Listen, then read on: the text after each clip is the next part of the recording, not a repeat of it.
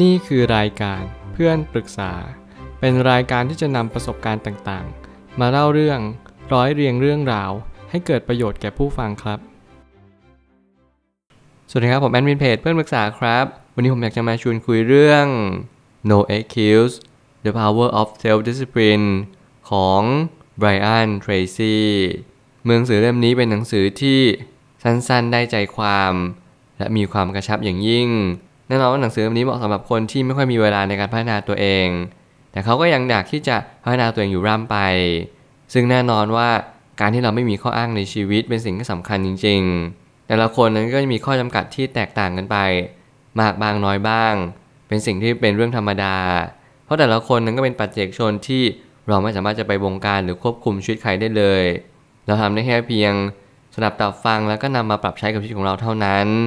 สิ่งนี้แหละเป็นสิ่งที่ บางครั้งผมพยายามหาคำตอบในชีวิตให้มากที่สุดว่า คนคนหนึ่งเนี่ยเขาจะมีชีวิตที่ดีขึ้นได้อย่างไร และคนคนหนึ่งจะมีชีวิตที่แย่ลงได้อย่างไร เมื่อแต่ละคนนั้นมีความแตกต่างกัน ผลลัพธ์ก็จึงแตกต่างกันเรามองไปที่เหตุ ผลลัพธ์ก็ย่อม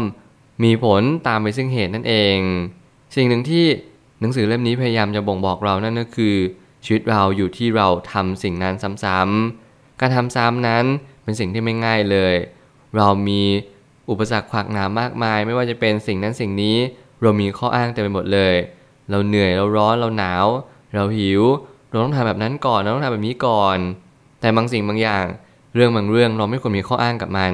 ไม่เป็นเรื่องในสิ่งที่เล็กน้อยที่สุด หรือละเอียดละออนที่สุด สิ่งนั้นแหละจะเป็นสิ่งที่เน้นย้ำว่าเราควรจะเงี่ยหูฟังสลับตับฟังสักนิดหนึ่งแล้ววันหนึ่งชีวิตของเราก็จะดีขึ้นจากเรื่องเรื่องนั้น ผมไม่ตั้งคำถามขึ้นมาว่า ข้ออ้างของชีวิต เป็นสิ่งเดียวที่ดึงรั้งเราเอาไว้ หนทางออกคือต้องสร้างวินัยให้กับชีวิต วินัยนั้นก็เป็นเหมือนกับสิ่งที่มาทำให้เราเรียนรู้และเข้าใจว่ามันคือสิ่งเดียวเท่านั้นที่ทำให้ชีวิตของเราขับเคลื่อนต่อไปได้ ไม่มีอะไรนอกจากวินัยเลย ที่ทำให้ชีวิตของเราดีขึ้น นี่คือสิ่งที่เราต้องสังเกตให้มากขึ้นว่า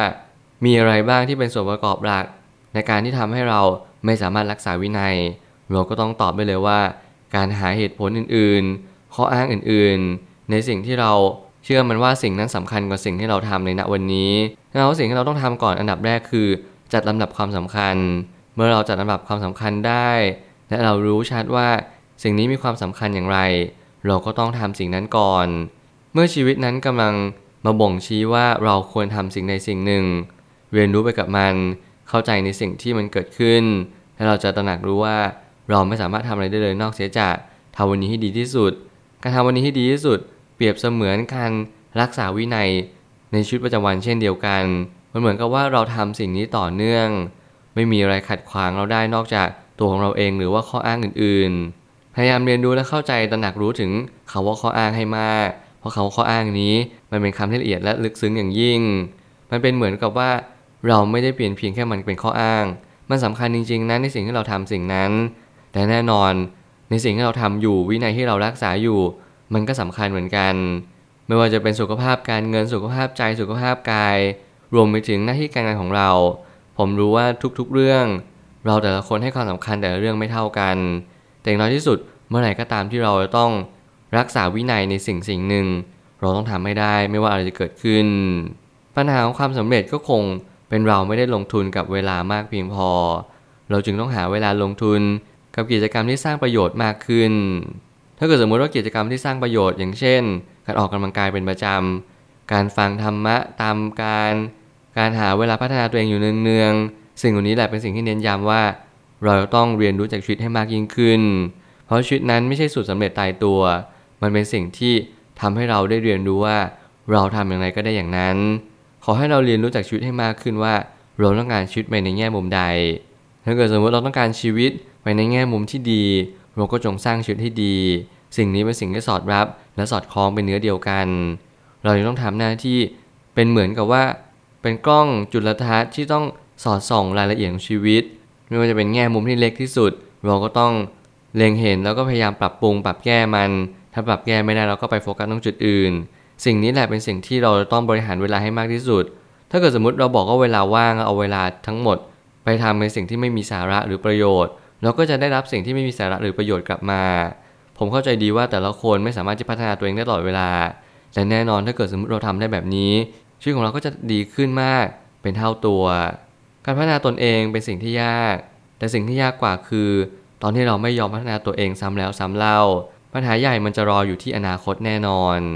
ถ้าเกิดสมมติเรามองไปยังที่อนาคตอันไกลโพ้น แน่นอนว่าหน้าที่ของเราก็คือ สังเกตในสิ่งที่มันกำลังจะเกิดขึ้น ทุกอย่างที่มันเกิดขึ้นอย่างอนาคต มันมีมูลเหตุจากอดีตทั้งหมดทั้งสิ้น นี่แหละคือความเป็นจริง แล้วเราจะต้องค่อยๆเรียนรู้กับชีวิตไปมากขึ้นเรื่อยๆ ปัญหามันจะใหญ่หรือมันจะเล็กมันอยู่ที่ว่าเราเห็นหรือว่าขยายผลจากเหตุนี้ได้มากน้อยเพียงใด ถ้าเกิดสมมติเราไม่เข้าใจเหตุ เราก็จะไม่เข้าใจผล พอเราไม่เข้าใจผลปุ๊บ ปัญหาต่างๆก็จะตามมาเป็นเงาตามตัว สิ่งนี้แหละเป็นสิ่งที่เน้นย้ำว่าการพัฒนาตัวเองก็จึงเป็นสิ่งที่ ควรทำมากกว่าไม่ควรทำถ้าเกิดสมมุติเราไม่กระทำสิ่งนี้เลย วันหนึ่ง การพัฒนาตัวเองนั่นแหละ จะทำให้ชีวิตของเราแย่ลงไปมากกว่าเดิม ถ้าเรามองเหมือนกับประมาณว่า เราดูแลสุขภาพอยู่เนืองๆแน่นอนเราไม่ต้องดูแลสุขภาพอะไรมากมาย ไม่ต้องเข้ายิมทุกวันไม่ต้องออกกำลังกาย ทุกเช้าหรือทุกเย็น สิ่งเหล่านี้เป็นสิ่งที่กำลังจะบ่งชี้ว่า แต่เราพยายามทำร่างกายให้เฟรชพยายามดูแลร่างกาย พยายามเผาผลาญแคลอรี่ตามสมควร สิ่งนี้แหละก็จะสามารถทำให้ร่างกายเราดียิ่งขึ้นได้ เพียงแต่ว่ามันอาจจะไม่ดีที่สุด แต่มันอาจจะไม่ได้แย่ที่สุดในสิ่งที่เราคาดคิดเอาไว้ นี่แหละจึงเป็นความเป็นจริงว่าการประคับประคอง การค่อยๆทำในสิ่งที่มันเป็นจุดเดือดอ่อนๆย่อมดีกว่าการไม่ทำอะไรเลย เพราะการไม่ทำอะไรเลยนั้น มันทำร้ายและส่งผลเสียมากกว่าในสิ่งที่เราคาดคิดเอาไว้อีก หากเราต้องการให้ใครศรัทธาในตัวเรา เราจงศรัทธาในการทำของเราก่อน นั่นคือการเป็นแบบอย่างให้กับตัวเองอยู่เสมอ ผมเชื่อว่าหนังสือเล่มนี้พยายามสอนเราในเรื่องหนึ่งที่สำคัญที่สุดนั่นก็คือ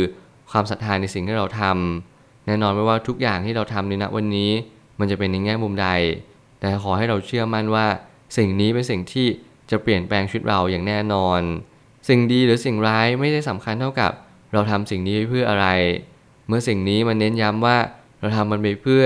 อนาคตให้ดียิ่งขึ้น เราก็ย่อมเข้าใจตระหนักว่า สิ่งนี้จะดีขึ้นได้อย่างไร เมื่อไหร่ก็ตามในชีวิตที่มันบ่งชี้ว่าเรากำลังเรียนรู้พัฒนาตัวเองมากยิ่งขึ้น เราก็จงพัฒนาตัวเองมากยิ่งขึ้น มันไม่มีอะไรเลยนอกเสียจากสิ่งที่เราทำในณวันนี้ที่มันจะดีขึ้น หรือว่าแย่ลงที่ปราศจากการกระทำของเรา ทุกๆอย่างที่มันดีหรือแย่มันล้วนแต่ประกอบเป็นเนื้อเดียวกัน กับความคิดคำพูดและการกระทำของเรา หลอมรวมเข้าด้วยกัน เป็นเนื้อเดียวกัน นี่แหละจะเป็นสิ่งที่เรียกว่า ชีวิตที่สุขสมบูรณ์ และเป็นชีวิตที่ทำให้เราเรียนรู้ว่าเราต้องเชื่อมั่นในการทำของเราก่อนเสมอ อย่าไปเรียกร้องให้ใครมายอมรับเรา อย่าตั้งตัวเป็นจุดตั้งต้นของทุกสรรพสิ่ง แต่จงเรียนรู้ว่าตัวเรานั่นแหละ เป็นจุดเริ่มต้น ที่จะกระทำในทุกๆ สิ่งทุกๆอย่างก่อนเสมอ สุดท้ายนี้แน่นอนว่าการพัฒนาตนเอง เป็นนามธรรมในช่วงเริ่มต้น มันดูเหมือนว่าชีวิตที่เราสร้างมา มันไม่จำเป็นต้องพัฒนาอะไรมาก แต่เวลาจะเป็นคำตอบให้กับสิ่งนี้เอง เมื่อคำตอบนั้นมันเป็นเหมือนกับสิ่งที่ทำให้เราเรียนรู้ตระหนักรู้มากขึ้น แล้วการพัฒนาตัวเองนั้นมันก็เป็นเหมือนคำคำหนึ่งที่ใช้กับชีวิตประจำวัน มันจะดูไม่มีความสำคัญเลยเลยต่อชีวิต แต่อย่างน้อยที่สุดมันคือสิ่งเดียวเท่านั้นที่ทำให้ชีวิตเราดีขึ้น วันนี้มันอาจจะไม่มีอะไรดีขึ้นเลย ก็ขอแค่เชื่อมั่นในตัวเองศรัทธาตัวเอง เรียนรู้ที่จะปรับการกระทำสักเล็กน้อย ลองสังเกตสังการดูซิว่าคนที่เขามีชีวิตดีขึ้นเขาพยายามทำในแง่มุมใด สุขภาพใจมาก่อนเลย เป็นดับแรกที่เราต้องใส่ใจและรับฟัง เรียนรู้สิ่งเหล่านี้มากขึ้นเข้าใจมากขึ้น วันหนึ่งเราก็จะรู้ว่าชีวิตนั้นถูกสร้างถูกหล่อหลอมมาจากสิ่งสิ่งเดียว นั่นคือการกระทำของเรา ไม่มีอะไรนอกจากนี้ ถ้าเราเรียนรู้จากการกระทำของเราได้มากที่สุด วันหนึ่งเราก็จะปรับปรุงเปลี่ยนแปลง